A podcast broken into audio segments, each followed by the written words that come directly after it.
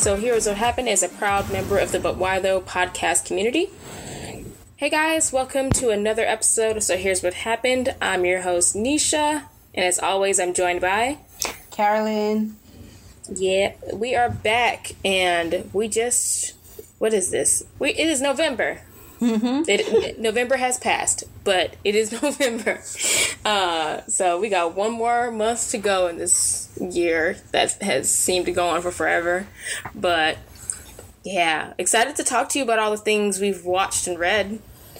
Yeah, this November actually went by pretty quick to me. Like September and October seemed to mm-hmm. take forever to go by, but November, I I woke up yesterday morning. And I'm like, wait, is it the first of December? This is ridiculous. And I even forgot like the my country's Independence Day, which was November 30th. Happy Independence, Barbados.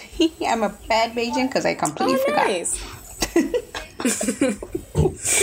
yep. Well, yeah, no, I agree. This month did go by fast. And I also feel like there was just like a lot of things that came out this month, like all at once. So, very much, I'm very excited to talk about a few of those things with you. Yeah, there was quite a few films and stuff that came out on Netflix in particular. Mm hmm. So, it should be a good episode, y'all. Um, so then let's just dive right on in and kick things off with what did you read? Hmm? Hello. Oh yeah, I was gonna say what did you, what have we been reading? My bad. Oh, I thought Carolyn, you were what did you read? oh, yeah. Sorry, y'all. I guess we should let the people know now. We are having a few technical difficulties. So we do apologize if there are any pauses. I'll try to fix that fix that as best as possible when I edit. But we may have some moments where Carolyn or myself are calling out to each other and not aware if we can hear one another. Ah, so, technology, the struggles. Yeah, it's a it's a petty petty girl. There, isn't it?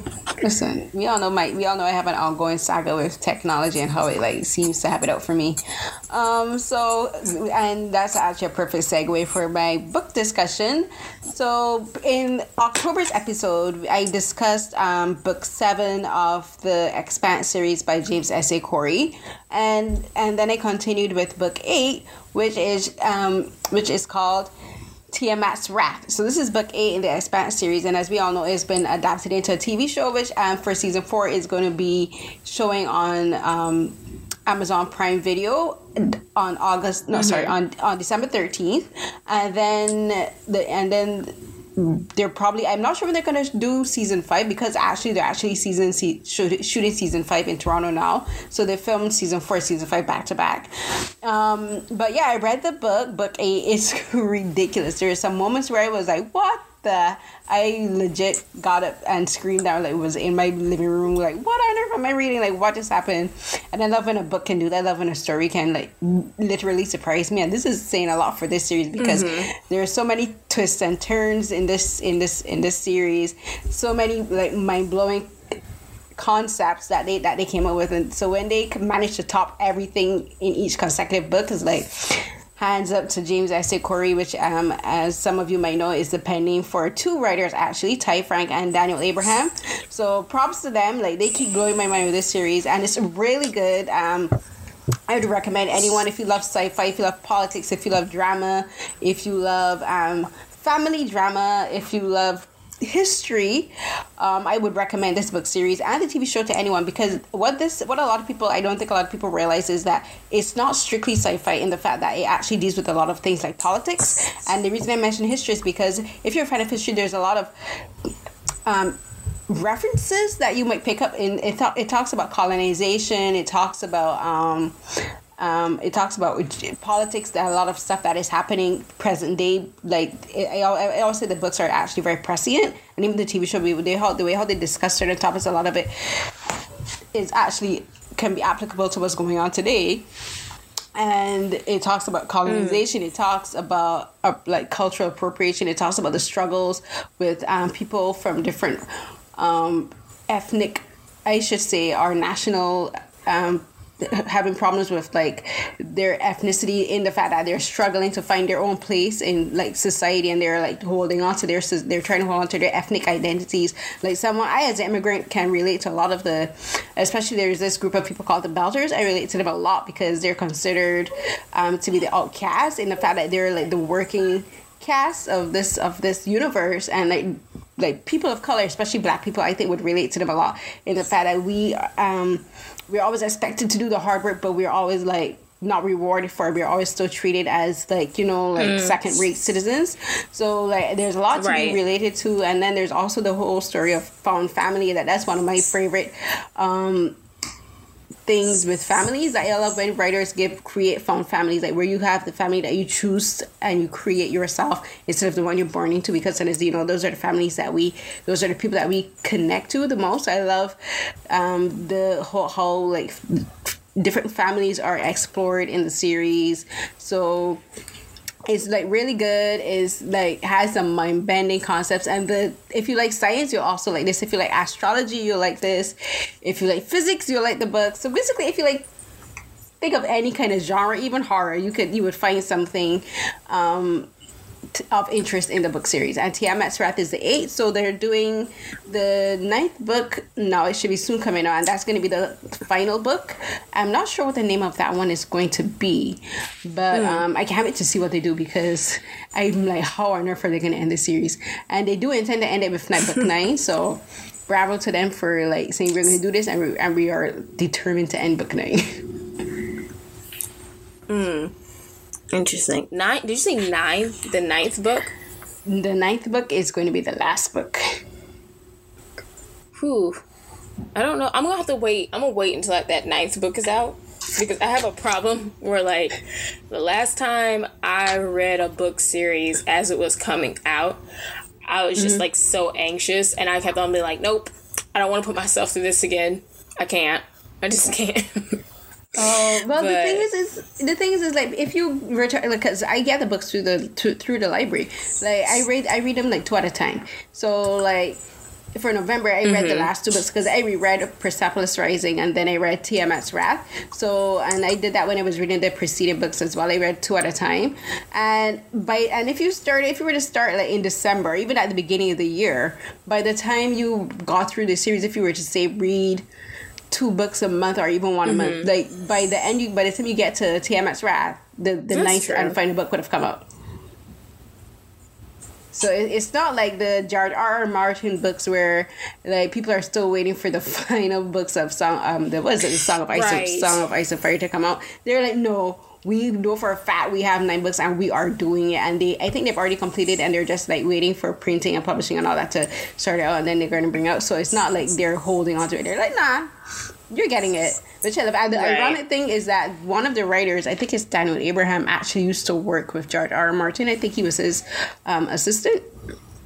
And George mm-hmm. R. R. Martin actually did a foreword for one of the books. I'm not sure if it was Persepolis or one of the other books, but yeah, that's cool.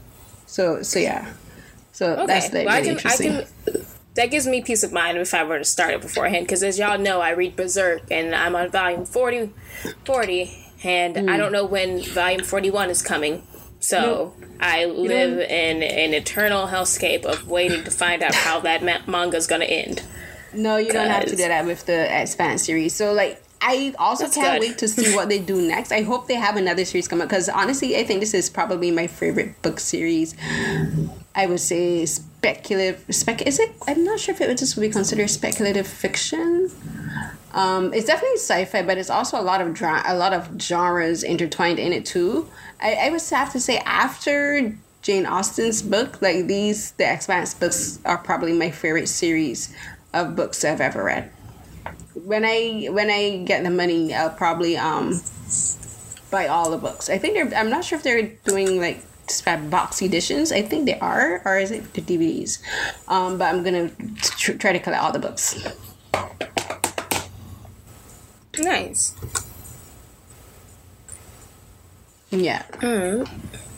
All right. Well, thanks for sharing that one. I think, I mean, you've talked about it a couple of times. I keep saying that I will read it one day. So I think I just need to bite the bullet and get the audiobooks. You can do the audiobooks. I wonder who the um I wonder who the narrators for the audiobooks would be because that'd be very interesting. Um, I would love mm. if they hmm. had Shohreh Aghdashloo, who's who plays um, Chrisjen Avasarala in the series in the TV show. I would love if she did like narrate like narration for for the books. That would be so cool. Mm. I don't know who. I don't know who. I would have to ch- search online to see who does the voice. If they who does the voice work for the things, because I'm sure they have. I'm sure they have them on Audible by now. Oh yeah, they, they have to. I, I assume everything's on Audible at this point. Yeah, and word and if you do get Audible, be prepared because these books are quite long. Like they're super thick. I think they average at like six to seven hundred plus pages. Oh, okay. I could do that. Yeah, I might. I, I might take a stab at. I might go to the library and, and get it first and see if I can handle that. Yeah, do that yeah, so that's my book recommendation for okay. November. Tiamat's Wrath by James S. A. Corey. Cover art by Daniel Dociu. Dociu. Um, and then, oh, it's my turn now. Um, mm-hmm. so for me, I read the it's called it's titled uh, Kabuki Omnibus Volume One. It is another manga. Shocker, mm-hmm. I know, guys. Um, Listen, we, it's we, not we a very super dark one. What'd you say? I said we found our niches for what we like to cover, so no shame in that. True, we did. I, I feel like I've I'm owning that I'm a manga reviewer at this point because mm-hmm. I just keep finding some good ones that I really enjoy. Exactly. So, the manga that I read is titled Kabuki, and it's uh the Kabuki it's the omnibus volume one that encompasses the first two volumes from the original release of the series. So the synopsis of it is a young woman, codenamed Kabuki, struggles with her identity in near future Japan, working as an operative for a secret government agency known as the No. Uh, Kabuki neutralizes dangerous individuals before they become national threats. Uh, but the agency she works for is compromised. Kabuki's personal quest sends her down a difficult path to her own self discovery that may bring her in a difficult in, in direct conflict with the powers that she wants to serve. So that's a synopsis to give y'all a little brief review, like overview of it. It's dope. The art styles, like David Mack uses like a bunch of different art styles from not just like ink and like black ink like most manga artists do but they also do a lot of things with watercolor newspaper clippings magazine clippings like it's just really really dope to see so many different styles of art used in one piece. Like the book the manga really feels like an art book for the first few pages. So i was really impressed mm. with that. And i really like i always like when people aren't afraid to like you know mix their art styles with other art styles when they're doing like this kind of book. So that was dope. The story is really really good in my opinion. It it was a little difficult for me to like read because there's just like so much catching my attention when I've read the first few pages like from the art style and then this volume is like has bonus features in it so there's like a bunch of stuff in there but once you get into the story, it really gets your attention. Like the whole thing about it being in a, it's kind of like Dark Mirror ish when it says like a, a not so distant future of Japan and they how they use the kabuki like their her name is her code name is kabuki but basically they have all mm. these secret operative women who are assassins a part of the organization um but from the synopsis I originally thought that this was going to be heavy action, and it's really not that heavy on action. The action scenes are great, but what really got my attention was the story about like Kabuki, who you find out has a part of herself that she feels doesn't belong in the organization or she's she's going through her own self-discovery going through her origins and everything and it's, just really interesting how they work that into the piece Hmm. So, question. So, does the reason they have Kabuki as a code name could it have to do with do they because they're assassins and I'm um is like their disguise or like their thing has to do with um, drama because kabuki oh. is actually a traditional Japanese um, th- mm-hmm. form of theater, like where it's dancing and it's like very theatrical, where they use masks and like Correct. like elaborate costumes. Is so that- it is related to that. So definitely, Okay. like their masks are styled after like kabuki theater. Mm, okay. Uh, yeah. But there is a par- the, oh sorry, did you hear it? yeah. Okay, so yeah, your your assumption is correct that they their mask is styled after ka- kabuki theater, but also so and the, I, this is just giving some background information. Um, the word kabuki in this book, like and how it's related to this. So in the setting in the manga, um, it take some of the story takes place in World War II Okay. during that time there's and like this is something that's like historically has happened during world war ii women like korean women other women like from around japan like and, and the ainu women they were taken into and became sex slaves oh yeah. for the japanese women. soldiers yeah comfort women so that's the thing that happened and that so what they called the the ainu women which is the indigenous people of japan they Mm-hmm. called them kabuki and that was meant as a slur so they they call they specifically called the comfort wo- the ainu comfort women kabuki and that was meant as a, as a slur to the women Mm. in, Um, the, in this so- in this manga. yeah, in this manga, it's it. Okay. They used it as a sl- as they meant it as a slur in the manga. So we're not saying like this isn't like a widely universal term or anything. That's that's what it meant in the manga. So that happened, and then you- I know I always ask you, but I feel like I have to ask spoilers. Do you care? You know me, no. Huh? nope. Okay. Um, just always have to ask to be courteous. Um, so Kabuki's mother was an Ainu woman. Mm-hmm. So she was an Ainu comfort woman. Uh, she was called Kabuki, and she was going to she was going to marry this man who was a general because he fell in love with her and he wanted to make her his wife and everything and give her his Japanese give her Japanese citizenship. So the plan that was the plan to happen. But her stepson, so that man that man's son, he couldn't stand that his father was going to take a wife and she was a kabuki and she he thought of her as an animal. So the son, which this is very graphic and terrible, the son rapes the mother.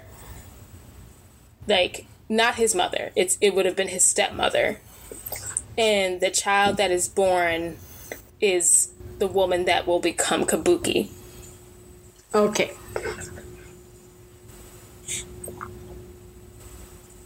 You follow me? Yeah, I follow you. I mean, Okay, I have so something to say, but I'm gonna it wait for was- you. I'm gonna wait for you to finish. Yeah.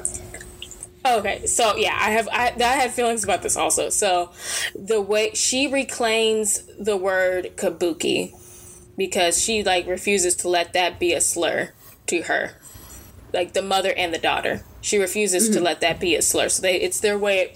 Her using that code name is a way of her reclaiming it. So that's why she chooses to call herself kabuki. All right. Okay. So my response to the description to the synopsis of the story is I have this thing. Mm-hmm. I'm like, there's this thing with manga in particular, and like it happens in like all genre, no matter who writes it.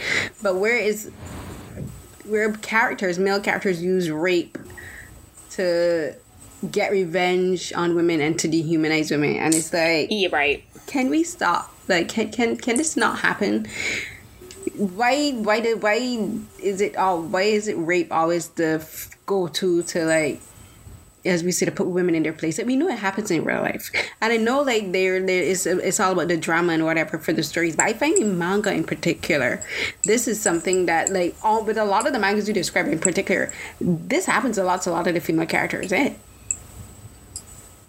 I mean, I can't say that in a general sense it happens in a lot of female characters because I, I've seen like rape is a thing that happens in like. How, I want to make sure I say this correctly. I've only known of two mangas I've read where there's rape, but you're right. Like the, this one is one of them now, and then Berserk, which I Right. completely agree. I'm also sick of the trope of it of the women of like that only being that she's only there to be raped and be um to not calling them damaged but goods but like that's the whole thing that they're trying to make them damaged goods by raping them or by assaulting them and then by putting them in a position that they are now lesser because they've been raped Right. And that's and I guess my my thing with this one was the intentions with the character. It's I think it's more like because women who were comfort women were raped. That's like yes. one way I looked at it is like that's something that actual happened, and that and that mm-hmm. was like I took it as like oh this is something that people don't even really know happened to these women during this time because no one like it wasn't until 2017 that Jap- that Japan recognized the Ainu people as their indigenous people. So it's like yep. this whole culture of people existed and have existed for years, but they've been they've struggled to get much um, acknowledgement that they that they deserve. Truthfully, it's like a lot of indigenous people. So I think it's one thing. I think it part of it. I took it as is like by bringing that part of the culture into the characters also is like hey this is some, these are things that happen to these kinds of people like they were forced out through assimilation and also they were raped and they were used as comfort women and it's just something that i don't think a lot of people commonly know about and that's that's that's what i took from it but on the flip side of that like we've i've talked about berserk on here i hate that trope of let's damage the woman to get revenge on the man that i'm angry at so it's, it's like this one. It, it kind of made me think about like what was the con like what was the purpose of it? Like was it like was it strictly revenge or was it like I think the assaulter in this case they were racist, and that that's what motivated it also. Yeah, it's just it's just um it just bothers me a little bit because it's and especially when these stories mm-hmm. are written a lot of these stories are written by men so it's always like right gotta toe that line carefully. So that's just something that just like it just bothers me a lot. And it and it's not only with like only mangas. It happens in like as I said in all genres in like all like Western and like Eastern and like all over the world. Like writers use yeah, rape right. as a way to like if you want to break a woman and if you want to bring her if you want to bring her to build her back up you can do what's the one way to do it? Rape her. Mm-hmm. You know? So it's like nah okay.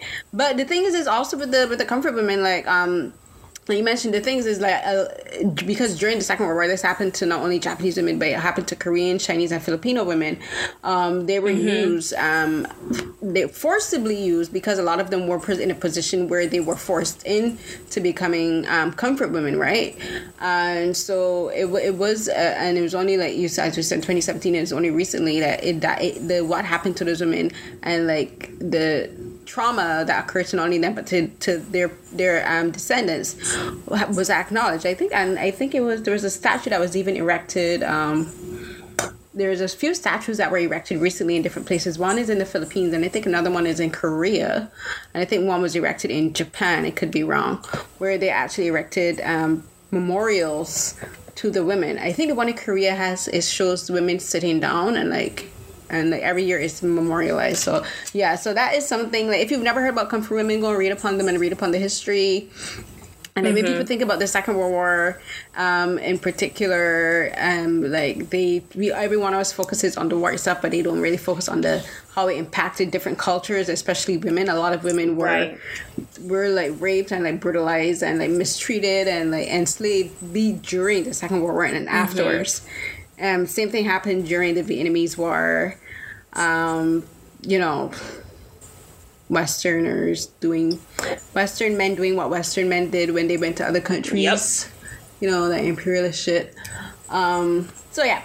So they were a lot more forced into like sex slavery and, and that actually kind of I think that actually caused the trickle down into like especially in Southeast Asian countries where you have like sex um, tourism is such a big thing. I think that actually I have to do some research on, it, but I think that actually like made it explode into Southeast Asian countries, especially and in Asian countries. So yeah, go and read up on it. Learn it. Go and learn about kabuki, about comfort women, and that kind of stuff. If you've never heard about them before. Yeah, I definitely encourage people to like look into that part of history too, because it's like it, mm-hmm. it's very eye opening like to uh, to know when these things happened also. Like because i feel like the way people paint world war ii as like what there's many ways people paint world war ii and like other wars. And i feel like there's people like you said there's a whole bunch of people who are affected in different ways and it's not ever shine a light on. And yeah. i like that this that david mack took the time to include that part of it because I don't think anyone's ever like if you were to ask I mean, maybe in Japan they they learn about this, but like worldwide, no one knows about this. Probably, if you if you were to ask them this kind of stuff. But also, I should note, like throughout the book, they he talks about the Ainu people more. So it's not just in this one instance. So I I, I give mm-hmm. him more. I give him some credit for doing that too. Right. So I think it's just it's impressive because you don't get to see like in, it, when in being all honesty, I'm like when we want to see indigenous people represented in media, it's not always done right or well or often. So yeah, it's just kind of like, huh? I'm impressed. You did it. You, you you you you actually did it. You included their culture and stuff. I'm not saying it's a perfect thing. I'm just saying like this is something you don't normally you get to see and that's impressive. And I think it'd be great if we could do that more with more indigenous groups. But yeah. Well, ready to move on to TV talk? Yes, and for TV talk, um, I'm gonna again talk about a K drama. Mm-hmm.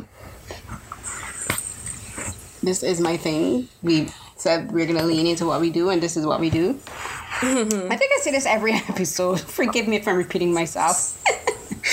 Uh, You're fine. As soon as I feel like I have to make excuses for talking about Korean dramas, I, you know. I need to stop. I like. It's, you it's, don't need to make. We, you are who you are, I and I love who I am, and it. I love what I exactly. And I love you for. I love you for what you love, and I love me for what I love. And it is. We are who we are. Um. So this one is yep. romance is a bonus book starring my sweet cinema roll. Lee, Lee Jong Suk as Cha Eun-ho and Lee Na Young as Kang Dang Yi. And this is one of the sweetest K dramas I've ever watched. It has very little angst. Because I, I, was like, I need, uh, I need something light and fluffy and of course, there's going to be angst because this is a K drama. Like there is no such thing as an angstless K drama, but this one was so light and like sweet and romantic. But as usual, but as up with a lot of K dramas, there's some really important lessons to take away from it. Um, so the synopsis for this one goes so Cha Eun-ho uh, is a successful and handsome writer who is also the youngest chief editor at a publishing company. He has a he has a calm demeanor and remains reasonable at work. He then becomes involved in the life of his childhood friend Kang Dan-i, who was once a popular copywriter. She is now divorced, a single mother, unemployed, and struggling in life through still attempts and, and and then still attempts to find a job. But even with her once good career, she cannot. However, in a de- desperate attempt to find a job, she lies about her background and begins to work as a temporary worker in the same building under none other than Cha Eun-ho. And they become as they become involved in each other's lives more uh, more than often, a love story begins to unfold. Yes. So this story has a lot of um, I think it's very deep in the fact that yes, the romance is like very easy. Like once they once they establish the romance, is like very easy sailing. No big um, stumbling blocks for them, which again is rare in a K drama. Like once usually when a couple gets together, like some ish always goes around and there's always like something that creates a block for this couple. No, they were like mm-hmm. we are together. Now the the the angst comes from especially for Kang uh, for for Dani, where is she's as, as a single woman she she as and as a single mother she's placed in this position in a society that is very patriarchal and is very capitalist and is doesn't value and and like your value is only seen as what you can do for others. Where people are like and because she's older i think she's 37 and they're like she's looking for a job they're like okay she's went to all these interviews and they're like, "Oh, you're too overqualified," because she has university degrees and all this stuff, and she has all this this experience working as a copywriter in one of the biggest companies, and they're like, you've been out of the workforce for how long? Because you were home raised you were a homemaker? Like how dare you? Like was you why you threw away your your career and your life to go raise a child? She's like but there's nothing wrong with that. But then it's like but then she did she's not getting hired because you're like oh you, you have you're not up to date with like the trends and whatever so she can't get a job. So then she lies. And she's and so even when she like she's uh, still applying for jobs and she's not getting it because then people are like oh you're too old. Right? So on one hand she's overqualified but she doesn't have the the like recent experience. And then on the other hand, she's saying that she has a high school. She's only has a high school, um, high school education. And then people like, you only have an high school education, but you're this old and you're applying for a, a entry level job and you haven't mm-hmm. been working for like what eight years because you're raising a kid. So it's like she can't catch a break, and she's like, but like, so then people, but she was like, if I'm a, if I was a man, you wouldn't be doing this, and it's true because and, and they do say that like point blank in the show. They're like, yeah, if you were a man, you wouldn't have this issue, but because you're a woman, your lack of either a lack of experience or even being overqualified creates a, this this situation because like, if you're overqualified and you're working with people who are like younger than you, you're you're gonna make them uncomfortable. Now, the reason mm. this uh, this may sound weird is because in Korean society, South Korean society, um, seniority has is very important. Like if you are a junior, you have to you have to always give way to the senior person. And even if, like, for instance, even at 37, she still has to give way to her seniors because not only if they're older, but also because if they have a higher position than her. But because she's older, and wow. and, uh, and but because she's older and has like a, a uh, like university degrees and had previous work experience, like this comes into play later in the show. I don't think I'm spoiling anything, but it's like this whole thing she's caught in where she's either too old and too experienced, or too old mm. with not enough experience. And it's very interesting to, to see her struggle with this. But the things with Dan-i is she's very optimistic and she's always like encouraging herself, and I love that about her. And and this is actually something similar in what in the film that I'm gonna cover later on down. In like she's she's very optimistic and but she's not optimistic to the point of being stupid. Like she, if she if something's going wrong, she admits there's a problem. She's like, I'm gonna figure out how to fix this, and like she's she encourages herself, and she's like, you can do it, Dan-i. That you can. And she even has her own little dance that she does, and her own little cheer. And she like encourages herself, and I think that's so sweet. And I and I love seeing, it, especially in an older woman like she's 37 she's like just like i'm 36 she's a year older than me. And to see like a mature female character being allowed to show that she can encourage herself. And then she also forms friendships with other women. And i love seeing like women form friendships especially in a, a work environment because you know there's also this trope where like women who are in and it's real because i've experienced it myself where women who are in like corporate in a corporate environment in particular they're very like competitive and that doesn't mm-hmm. really happen in this show like, like there is a little bit of competitive but that's to be expected but like they all encourage and support each other and like everyone grows together and i love how the characters grow and progress and and um Chae oh my gosh he's the sweetest he is so supportive and he's so cute mm-hmm. oh i love Lee Jong Suk he's in the, he's in the military now doing his um his uh, assignment but uh I love his character. He's also very um, he's very encouraging. Like he encourages her and he encourages his um his co-workers as well and I just love like again the whole found family trope is I just love it like the whole publishing company like they're all hilarious.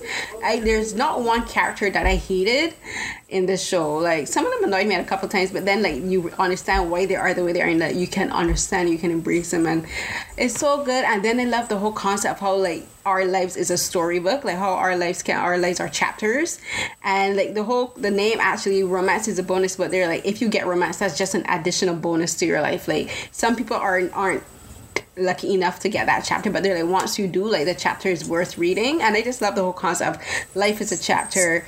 Like some page some some chapters are going to be harder to get through than others but like once you make it mm. through like the story can progress and it can grow. And by the end and by the end of the book by the end of your life like you would like you have a story to tell. Like they're saying everyone has a story to tell. And i just love that whole concept. Like bravo to the writer. Mm. and like I just love the whole concept of like how they use books to tell the story. And it's so so beautiful. I think this is probably after one spring that probably the other most romantic drama that i've seen this year. Because encounter came out did encounter? Oh no so it would be encounter um one spring night romance is a bonus book and the other one is oh my gosh the other one with lee dong-wook oh i can't remember drawing a blank. But yeah, that's it. So Romance is a bonus, but and it's available on Netflix. So watch it.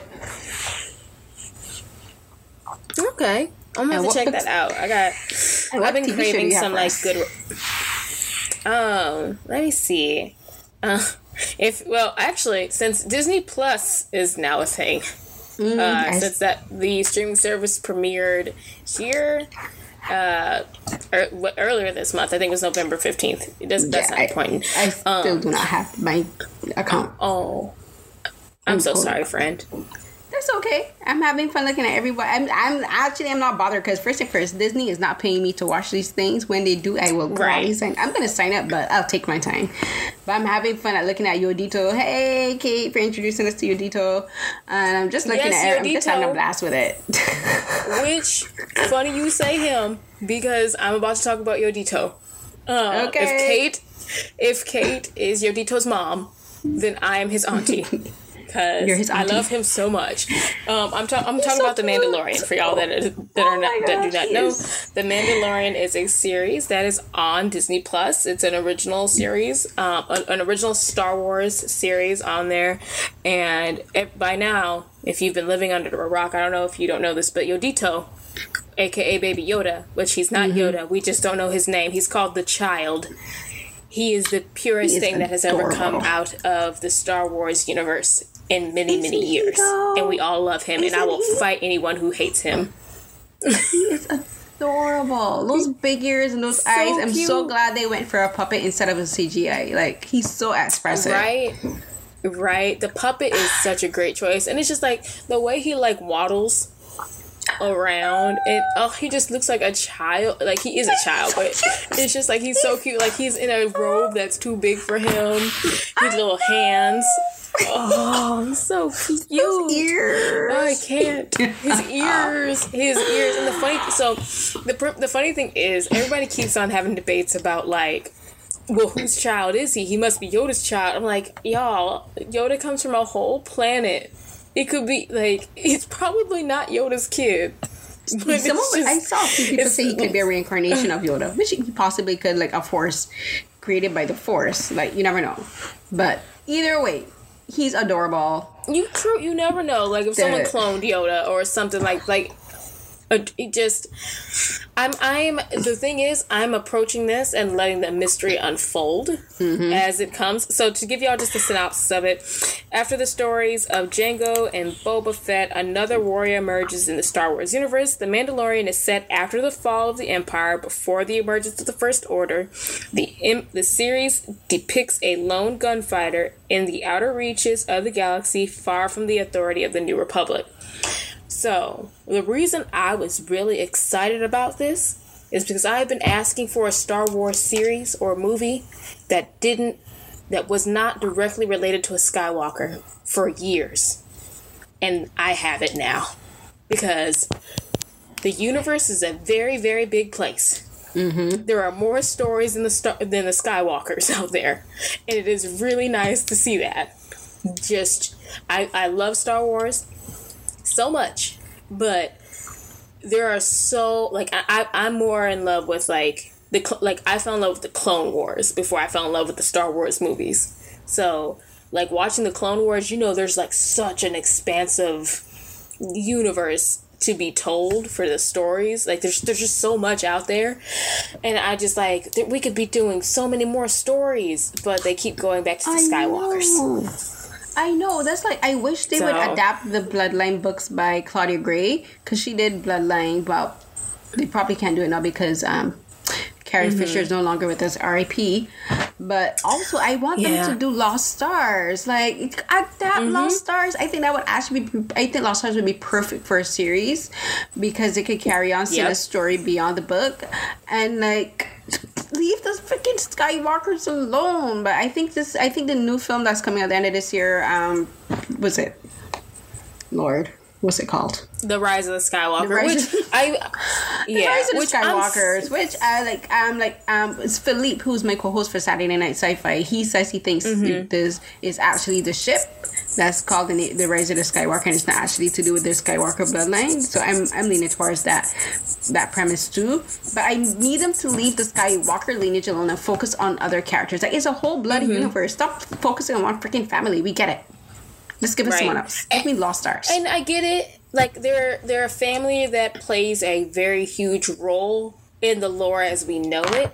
But after this movie, we could totally just leave them alone and focus on the other parts of the universe that has nothing to do with them, we can talk about Jedi and Sith without a Skywalker being related to it. I, I give us Finn. Like make the film make give us give us more of Finn. Like today they announced that we're gonna get to see uh, more of his backstory. I'm like yes, give us his backstory, but also give him a future too. Like you know, like I need to know mm-hmm. more about Finn beyond when he steps off the the, the ship in um in the Force Awakens, yeah, I want his backstory, but I need to see that he has a future too. So like, if they could take the storyline in the future films and like make it about Rey, Finn, and Poe, that would be awesome. But then also expand and also Rose Tico and expand the universe, have mm-hmm. them going to different places and it's showing us different characters. There was like the little boy that they introduced in um the Last Jedi. The when you know um on the planet, the little boy that was working in those stables, like he clearly right. has force powers. Like give us him, show us him, and the other kids mm-hmm. discovering mm-hmm. the force and using the force. Like that, we introduce characters. Give us those which, characters. I'm very confident that there are more Jedi out there, which maybe of there are more Sith out there, which like we can't. I figured like, that know was one of the Return of the Jedi. I'm like, so he's a future Jedi. That's what I saw as. That's what I always saw that part as. Right. So, and the whole thing is like, there's just like so the the force like i i love like the lore of the force like how people always like there's there's balance there's the dark mm-hmm. side mm-hmm. and the and the light side and like one cannot exist without the other so when you introduce a dark force a light force has to like a the light someone from the light side has to be introduced that can balance out the dark side so the world will never be rid of um Jedi or Sith, or I should say, like exactly. Even like re- referring, even referring back to the previous movie where Luke was like, "We need to get rid of the Jedi." It wasn't so much that they're saying like there should be no more Jedi. It's like we can't be the Jedi that we were. Like we need to like bring in a new way to be Jedi. Mm-hmm. Which is that's just something I took from it. It's just like the and even Yoda like letting the books burn and all. Just like you don't need those anymore. You don't need the scrolls anymore. Like there there is a new way to be the Jedi. So these thing these people will exist without their like I guess religion. Like I I don't know you know what I mean. Like they're the things that were stopping them from actually being themselves. I'm getting into the religion aspects of this stuff. Now I'm going down a rabbit hole. Anywho, back to Yodito. I, had to, I had to pull myself out of the Star Wars dumb. Um, Yodito is pure. He is the best thing that has ever happened to us all. Everyone should love him. Um, mm-hmm. Kate is his mama. She's claimed that with her Photoshop pictures of him. Uh, but like this, beyond that, uh, I think the series is a re- it's a solid series. It's like it's a western, so it's a little it's slow moving at parts. There is good action, but Pedro Pascal does a really good job of acting for us not to see his face. Hey, like it's truly just him talking. Um, but and there's like a large amount of scenes where no one's talking. But it's it's Star Wars and it's good. Mm-hmm. And it gave us Baby Yoda. So mm. and hey, sorry, Yodito, which shall be his name until we find out if he has a name mm-hmm. but it, we'll still probably call him Yodito. Mm-hmm. Um, just such a great show, and I think part of it's because we're all obsessed with Baby Yoda memes right now. Um, it's, it's, it's so good. Um, but yeah, and I hear that it'll be getting another season, so it won't be a mini series. So there will be more to come. So that I'm, I'm kind of excited for that too. Like I would love for them to build out um, the Star Wars lore and as much stuff as possible. And I do like that they are setting up that where this takes place in the timeline, like knowing this is before the New Order, but after the Empire's fallen. So Darth Vader's dead, and Kylo Ren hasn't come onto the scene yet. So mm. it's hmm. like okay, this helps us and it's really good that they make they stress the point that like they're far away from the empire or like they're not under the empire's reach right now so yeah all right i've gushed enough about baby yodito um, what did you what movies did you go see uh, I was trying to decide what movies I should see because I did see a few on on on Netflix. Um, but the film I'm going to discuss is Dolemite is My Name. So this film premiered at TIFF this year in September. But then it also and then it was released on Netflix because it is a Netflix production. But I had the amazing opportunity to travel to LA for a special screening um, with the African American Film Critics Association and with Netflix and to meet fellow um, black film critics and I had a blast and I watched the film. I laughed till tears fell out my eyes and I, I posted my picture because I was like, hey, I got to take a picture of Eddie Murphy. It was very brief interaction. Um, but the Aww. film is awesome. It is hilarious. I think it is just like I mentioned with um with Romance is a bonus book, like with this character. Just a minute. Oh, wait, hold on. My thing, my screen blanked out. What is this always happened to me? So the film stars Eddie Murphy, Keegan Michael Key, Wesley Snipes. Um, this new actress, um, her name is Da'Vine Joy Randolph. She's a she's a joy. Um, Tituss Burgess, Craig Robinson, Mike Mike Epps, with like some cameos by um, Snoop Dogg, who was hilarious. Ti. um, yeah, like just the film is black. Is blackly black black. Um, but this film is so is so good. Um, so it's about Eddie Murphy portrays comedian. This is a real man. Rudy Ray Moore, who is a, a comedian and a rap pioneer, who proved naysayers wrong when his hilarious, obscene kung fu fighting alter ego Dolemite became a 1970s blaxploitation phenomenon. So the reason they say rap pioneer is the way he he he he did his um comedy was he put mm-hmm. rhythm to his um his to his to his act. So when instead of just saying his um jokes, he did them with rhythm and like it had like a like African beats and then what we would come to call hip hop beats, like the rhythm and like the flow. So he is known as a rap pioneer, um, and he was genius. I think he was extremely smart. The, his thing was that he he he wanted to be famous because like his, his he grew up and he had a tough background. His father was very verbally abusive to him, from what we gather, and so he his thing was I want to be famous. I want to be somebody, and I want to do what I want to do. I want to make movies. And so he was like, I want to be a comedian, but he's like, how can mm-hmm. I be mm-hmm. even bigger? I want to, he like, where can I go next? He's like, I want to make my own films. And people were like, we can't fund your film because like your script is oh ridiculous. Um, so he was like, okay, well, I'll find my own money. So he got this money from like some Russian mobsters and he made his own film. And his first film was Dolemite is My Name because that was actually his catchphrase um, as a stand-up comedian and this film hmm. so the way how they did this film and it's directed by it is directed by Craig Bruiser, Brewer, who did um, Black Snake Moan. Um, it's actually really good. This film is so funny. Um, and they kind of do it where you see, you kind of start from where Ruby, not Ruby, sorry, where Rudy starts doing his stand-up comedian as Dolemite, and then he progresses into making this film. And then there, like for I would say, the two, the last two thirds of the film is Dolemite watch. So they're like it's the film watching how a film is being made, but it's different in the fact that it's very meta. So there's moments where they're looking at the screen, but you're like they're not looking at you; they're looking at the camera that's filming them. So it, I thought so it's a very interesting way to break the fourth wall. But it's so funny; it's very inspiring. Where Ruby, like Rudy, I keep saying Ruby, Red Rudy. Anytime anyone tells him he can't do anything, he's like, "Why can't I?" and he's like, I'm mm. gonna try, I'm gonna do this, and it's very inspiring. And I became very inspired watching I'm watching it because I was like, there's like I was going through a very like moment of self doubt where I was like, do I still want to do this whole um, film critic thing? Do I still want to do um, right? And like, because I was sending pitches, pitches weren't getting accepted, um, accepted and whatever, and like and then I watched the film and like, you know, I'm gonna keep doing it. If Rudy can do it, I can do it too. I'm gonna keep doing it.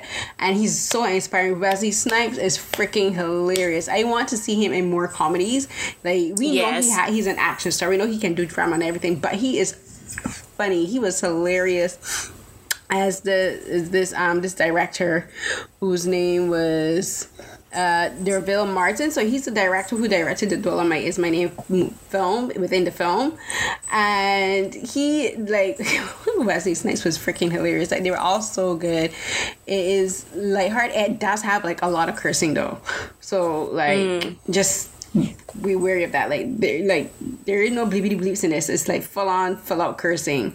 Um, but yeah, I would recommend. Like it's funny. The costuming by um, Ruth E. Carter is like spot on, like 1970s. The direction was really good. It's like the story is very inspiring, and Eddie Murphy is like top tip top shape. I honestly think he and um Ed, he Wesley Snipes deserve um nominations, the Oscar nominations, because they are that good. And like usually for um for at best actor, especially for best supporting, you don't normally get like people from the comedy category. But I mm. believe, especially for Wesley Snipes, like he was that good. He is that funny.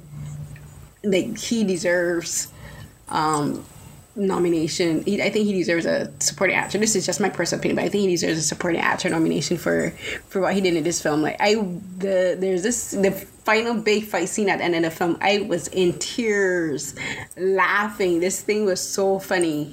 I think it's one of the funniest films I've seen in the last like what two three years. So yes, mm-hmm. go watch it. It's on Netflix. Dolemite is my name. Uh, just go watch it. no, I'm gonna definitely watch it because like one, I I knew Wesley Snipes, not Wesley Snipes. I was gonna say Eddie Murphy it was funny. Like when I saw the trailer, I'm like, this is gonna be funny. Mm-hmm. But like now, no, like cause I do think Wesley Snipes is funny. Like when people let him be funny. Yeah. So knowing that he gets that you get to see him be funny, I'm like, oh well, now I just gotta clear my schedule and watch it. I just need to, find, I just have to watch it because it sounds, it sounds like it was good. Like I watched maybe the first ten minutes. I tried to finish, start and finish it this weekend, but I, just, I didn't have the time. So I'm definitely gonna watch it and finish it in one go. Yeah, because the thing is a bit as he says like we do like you you kind of know he's funny because like even in films like the Blade films like he delivers a lot of one liners mm-hmm. and they do land like if they could sound corny but he makes them funny and but he yep. was just given like full carte blanche to be as funny as he could be and a lot of it is just like his facial expressions and the way he's he he he's he says things and and even like it's almost sometimes there's moments where he's like the audience where we're like if you not even the audience but like, if you yourself were personally in a situation you're watching this this crazy film being made you'd be like what the hell is going on like I can't believe he's like right you're like is this for real am I here am I dreaming is this like actually happening are we making this gorilla because that's what they call a guerrilla style film Mm-hmm. Like, yeah, that's like happened. So I did. He's funny. The film is funny. I think everyone should see it. Uh, like, I I I, Can't I, am sorry that I didn't get to see a tip, but I'm actually kind of glad to because then I got to experience it in LA. So like that was really cool. And so yeah, so that's my that's film dope. for November. Nice. And, and what was I your will, film? Yeah, so I will close things out with I saw Queen and Slim. Mm. So I have to preface this because probably two years ago I said I was done watching any movies that has to do with like black trauma. Mm. And because it's and, it, and that was more so like related to like I couldn't watch the hate you give. Like I just I, I could not do it. And like I, I tried. I tried to make it through it and it's I think it's mainly because like I did lose um he wasn't like a direct relative but he was like a relative to our family like I did we did lose someone to gun violence so I think part of it, it's part of that that that kind of stuff hurts to see yeah. it. So I'm like, I just I couldn't like even like watching the trailer, I couldn't like stand seeing like a young kid and that happening to him. So I couldn't make it through that. I think I'm better now and I can do that stuff. But my point is, I just couldn't handle like black trauma films. And, and to me, I feel like you know the stuff that feels like Oscar bait, like 12 Years a Slave. And I'm not saying anything against the actors who did that and that did a phenomenal performances but it's just something I'm like, I really pay attention to who's behind the camera and who's behind the writing and like how like all these characters are written and stuff before I go and watch these movies now. So I had to say all that to say this. I went and saw Queen and Slim. It was it had me in a bunch of emotions. I did enjoy the movie. It is I just I give I give the preface that like y'all have again, y'all know what kind of show this is, right? Like we talk spoilers. So, Carolyn, do you want me to go into deep spoilers? Uh, maybe not too deep. But I, I think for like most of our listeners, they would have had a general it. idea of what happens. But yeah, maybe just skim it. Yeah, no. Like you know, for you me, like, I don't mind spoilers because I already kind of know what happens. But like for our listeners, just like because yeah. the film has become like so controversial, especially among the the the black community. Like I don't mm-hmm. know. I, will leave it up to you. Like you go as far as you want to go. yeah, no, I'm not gonna go too deep then because I want to make sure you go into it fresh also. But I, I have to say all that to say that like I did enjoy this movie. I did like my biggest things were that it was nice to see again, and I see I feel like I'm seeing it more often, but like multifaceted, like black characters and mm. I feel that reflect the black community, like in the black experience. And I say that as in like this whole thing with the traffic stop, like this whole thing that sets this date on the wrong path, like how this date in the whole story takes a hard left. Like I feel like that's something that a lot of people in the black community can relate to, like having had the talk about like just get like say yes sir, say yes man, give them the, your license, do everything they ask, don't cause any trouble, like that whole thing. Like I felt that like I, I really felt that scene like how like how tense it was. So there's that. But then there's also stuff like the with the multifaceted part you have queen and slim. So queen when you're introduced to her she comes off as a very take charge like i got this. I'm strong. I'm an independent. I can handle it kind of person, which there's nothing wrong with being that kind of person, but I feel like a lot of times when black women characters are made that way, it feels like they're going to carry the brunt of the burden in a film. Like they're going to carry a lot of pain. Well, there's a scene where she just reaches a breaking point, and it's nice to see her be able to admit and say i'm scared and it not make her sound like that doesn't make her weak like to be scared and like say I don't know what to do or I'm like to actually like let her emotions out and be vulnerable. Like this makes her more human. And the same thing can say for Daniel Kaluuya with his character. You see him like stressing out and like feeling like he's just like has the weight on his shoulders and everything and just like being able to see him like there was a there's a line that she's like, How are you doing? And he says, I'm okay. She's like, Really, you're okay? He's just like, actually, I'm just used to saying I'm okay when people ask me that. And I'm like, this, that is really good writing, in my opinion, because I feel like there's like how many black men can like see themselves in that exchange. We're like, how how often do you just answer "I'm okay" when you're not okay? Like you don't open up and say like how you're feeling. And I like that mm. uh, Kaluuya and then Joni Turner um, what's her last name? I had her last name and I just lost Is it. it Smith? Isn't it Jodie Turner Smith? I, I think it is Smith. Um, yes, Turner. Oh, Jodie Turner Smith. So they do. They are so good together. I think like I think Daniel Kaluuya has a really great gift for just facial expressions like when he's just acting and he's not saying anything but he's just acting with his face like we see it in get out and you see it again here so I think he does a really great job when it comes to just like using his face for acting, if that makes any sense. Yeah, no, I mean, I know what you mean. I know what you mean. yeah. So then, like, and I think they play off really well together. I feel like they have a really good chemistry. Um, and I say that as in like, I feel like it takes a talent to play characters that are annoying one another. like when mm-hmm. you are like fed up with one another, I feel like that takes a, a good chemistry to have when you're acting. Um, and to let it like it it feels really believable. Um, but just like I feel like they played really well together. So just y'all go watch it. highly recommend it. I think it's something that's worth discussing. So if you go watch it, Carolyn, I definitely would like to discuss it with you. We don't have to discuss it on the podcast, obviously, but we could just chat about it. Cause oh, for sure. I've been I do I've intend to watch it. it. yeah, um, it's just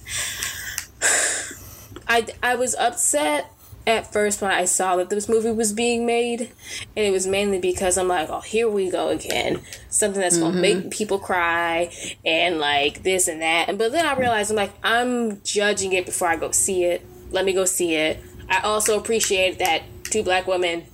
Oh right, let me not, let me not mischaracterize somebody because like Lena Waithe wrote the screen wrote the screenplay, and then. Uh, I just want to look at the other person. The director, uh, Melina Matsoukas. Melina Matsoukas, Mas- yeah. Matsoukas, yes. So she's and the funny thing is they worked together on the Master of None Thanksgiving episode. Yeah, she directed. I'm not sure she directed that, but I do know she was also she directed. Um, I believe she directed the lemonade videos for Beyonce. Yeah, formation. Yeah. yeah. she did that also. So I don't know. I don't know if they. I know. I, when I was researching it for the piece I wrote for But Why though, I know they had worked together previously on that episode. So I don't know if she was the director on the Thanksgiving episode with and Lena was like a co-director, but I do mm. know that they worked together on that episode specifically, and that's where that's apparently where they met. So I thought that was dope. Um, but yes, I was impressed with the fact that this is this has the project is led with like two women, like the director and the writer. So it's just it's it's something nice to see. And I'm like I want to support it. I want to see it, and then I can pass my judgment on it. So highly recommend go seeing it. I think it is something that'll have people talking about for a while, and like yeah, I'm gonna leave it there because I want you to go in it, into it with fresh eyes. So mm-hmm. that.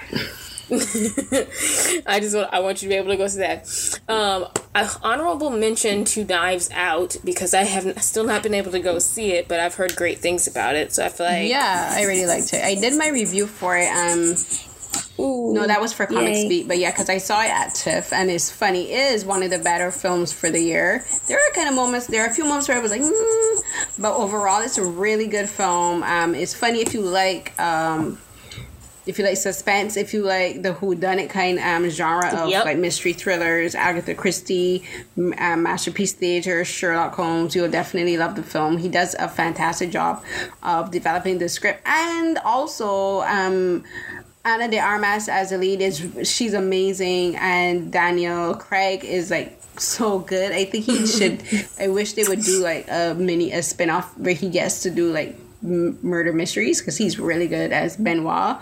Um, mm-hmm that yeah, southern so. accent he keeps doing. I'm just like I'm so good, going to laugh. Funny. It's it's a good one. It's a good one. I'm just be like, what is it? What is up with British actors do being like being able to do southern accents well? Because the man who plays Rick does it, and now this, yeah. and I just had to take a moment. I'm like, this man is really pulling off a, a Georgian accent right now. Mm-hmm um, which I'm sure most Georgia people will probably don't like, like, or saying like that's not how we sound. I'm like, mm, oh, maybe he kind of do. I'm like, I, but anyways, um, and I'm I'm excited to see Chris Evans be a an a hole because he just he does that role well. He is. He's, he's like a jerk. A, he's a he's, he's such a good jerk though. Like he's a yeah. smart. I, I love it, him playing a smart ass. I called him a ne'er do well in my review. a ne'er do well. Oh, I just like he gets he gets to play whatever he wants now. I feel like I I I want to see him play whatever he wants. Yeah, he was good. Um, like, it was yeah. really good. It is one of the better films of the year. Um, it's funny. It is like really funny. Um, yeah, I would recommend. So like all of the films that we watched, like Queen and Slim, I would recommend anyone who watched like Form Your Own Opinions, Knives Out, funny, Dolemite, hilarious. Um, yeah, we. I, I think everything that we, we talked about today was. Like, I'm sure some there there's something for everyone. Yeah, Yep, there is. Um, and with that, I think we are all good to go. Do we have any announcements or anything's coming up? Um, well, for me, um, like last week, or was it last week? Yeah, last week I had the opportunity to do a press junket for the fourth se- fourth slash fifth season of The Expanse. Um, mm, so it was hosted by yay. Amazon. So that was a three day press day. So you can look forward to um, some interviews that I did with the cast and the show creator creatives that will be covered in both Comics B and also for the podcast and also for Carolyn's uh or Carolyn talks with I'll I think I'm gonna use the podcast recording. I'm gonna use two interviews so you can look forward to those. I'm not gonna announce who it is yet. Um so like I love Expanse is like one of my favorite shows. So again, it's gonna be on Amazon Prime Video December thirteenth. Look up for that. Look up for our coverage. What do you have coming up, um, Lanisha? Um, me. Ooh, I'm just trying to get through the end of the year. Girl, and we all, and we all. I'm just trying to get through my reading list. Oh, I oh my bad. I do have something to announce. Sorry, I have to grab it out my bag. Be right back. Mm. And well, Lanisha gets back. So, like, everyone, can you believe it's December already? Like, yes, by the time we post this, it's going to be December. And I can't believe 2019 has been the longest year. October and November in particular were extra, like, November went by pretty fast, but September, October, like, like took forever to go by. But, mm-hmm. oh, she's back? Okay, I was just talking about the year. I'm yes, just feeling air. You know what I say? You should never have what I think more than ten seconds of dead air. So yeah, yeah. Oh, true. So good, good job, girl. Keeping it keeping it alive. Um, so I am currently reading, and I will have the review out for this coming soon. Um, it is The Banks. It is a graphic novel from TKO Studios. It's written by Roxane Gay. So, the Banks, it takes place in Chicago on the south side. For 50 years, the women of the Banks family have been the most successful thieves in the city by following one simple rule get in, get out, get paid, never get greedy. But when the youngest Banks, who has turned her back on her family, stumbles upon the heist of a lifetime, the potential windfall may be enough to bring the three generations of thieves together for one incredible score and the chance to avenge a loved one taken too soon. So, I'm very excited that I get to review this because I love Roxane Gay. But mm. y'all also know I love me a good heist story or heist anything because Lupin the Third trash here. Um, and also, it's got three black women in it, starring in it. So I felt like this was made for me. It is so I'm like I'm I'm I'm halfway through. I'm trying to take my time, but it's just so good. I love it so much. Uh, but I will have my full review out for it's coming soon. So that's what mm. that's what's coming in December. Alrighty then. Not sure what book I'm gonna get for December. I had some books I ordered, and for some reason they were. It was so I picked them up at the library, and then when I went, they weren't there. So we'll see. I'll, I'll my surprise, my reading for December will be a surprise. Nice. yeah. So, I think that's well, it. So. Yep. Oh, that wait, is so wait, it. hold we on. Did it. So we should probably like wish everyone a happy Christmas and a happy New Year because by the time we do for our December recording, Christmas would have passed, I believe. That is right. We okay. So happy holidays, ha- Merry Christmas, mm-hmm. Happy New Year, happy, happy New Year. Because that Carolyn is right. Y'all will not hear from us until 2020. Wow, almost at 2019 again. Over. That decade is over. My goodness. Oh, you know what we could do though, if we wanted to squeeze in one more episode before the end of the year. We could try. We could try. Maybe we do a special we'll, we'll, recap we'll say this. No promises. We could do like a top ten of 2019. That's a lot. Like, if we you say that's a lot. Maybe a top five each. Maybe yeah, top five each. You know what? You right. right. I forget when we double it, it's twenty. Top five each. Okay, we, okay. We can talk about this offline, but if we yeah. did top five movies or whichever ones we want. Top 5 mm-hmm, things mm-hmm. that we found entertaining. Okay, yeah, top. Let's do that. um, but anyways, yeah. So happy holidays, guys. Well, you might you may hear from us before the end of the decade. If not, you know, it's been nice. See you in 2020. Peace. Have a happy holiday, everyone. Stay safe. Bye. Yep. Bye.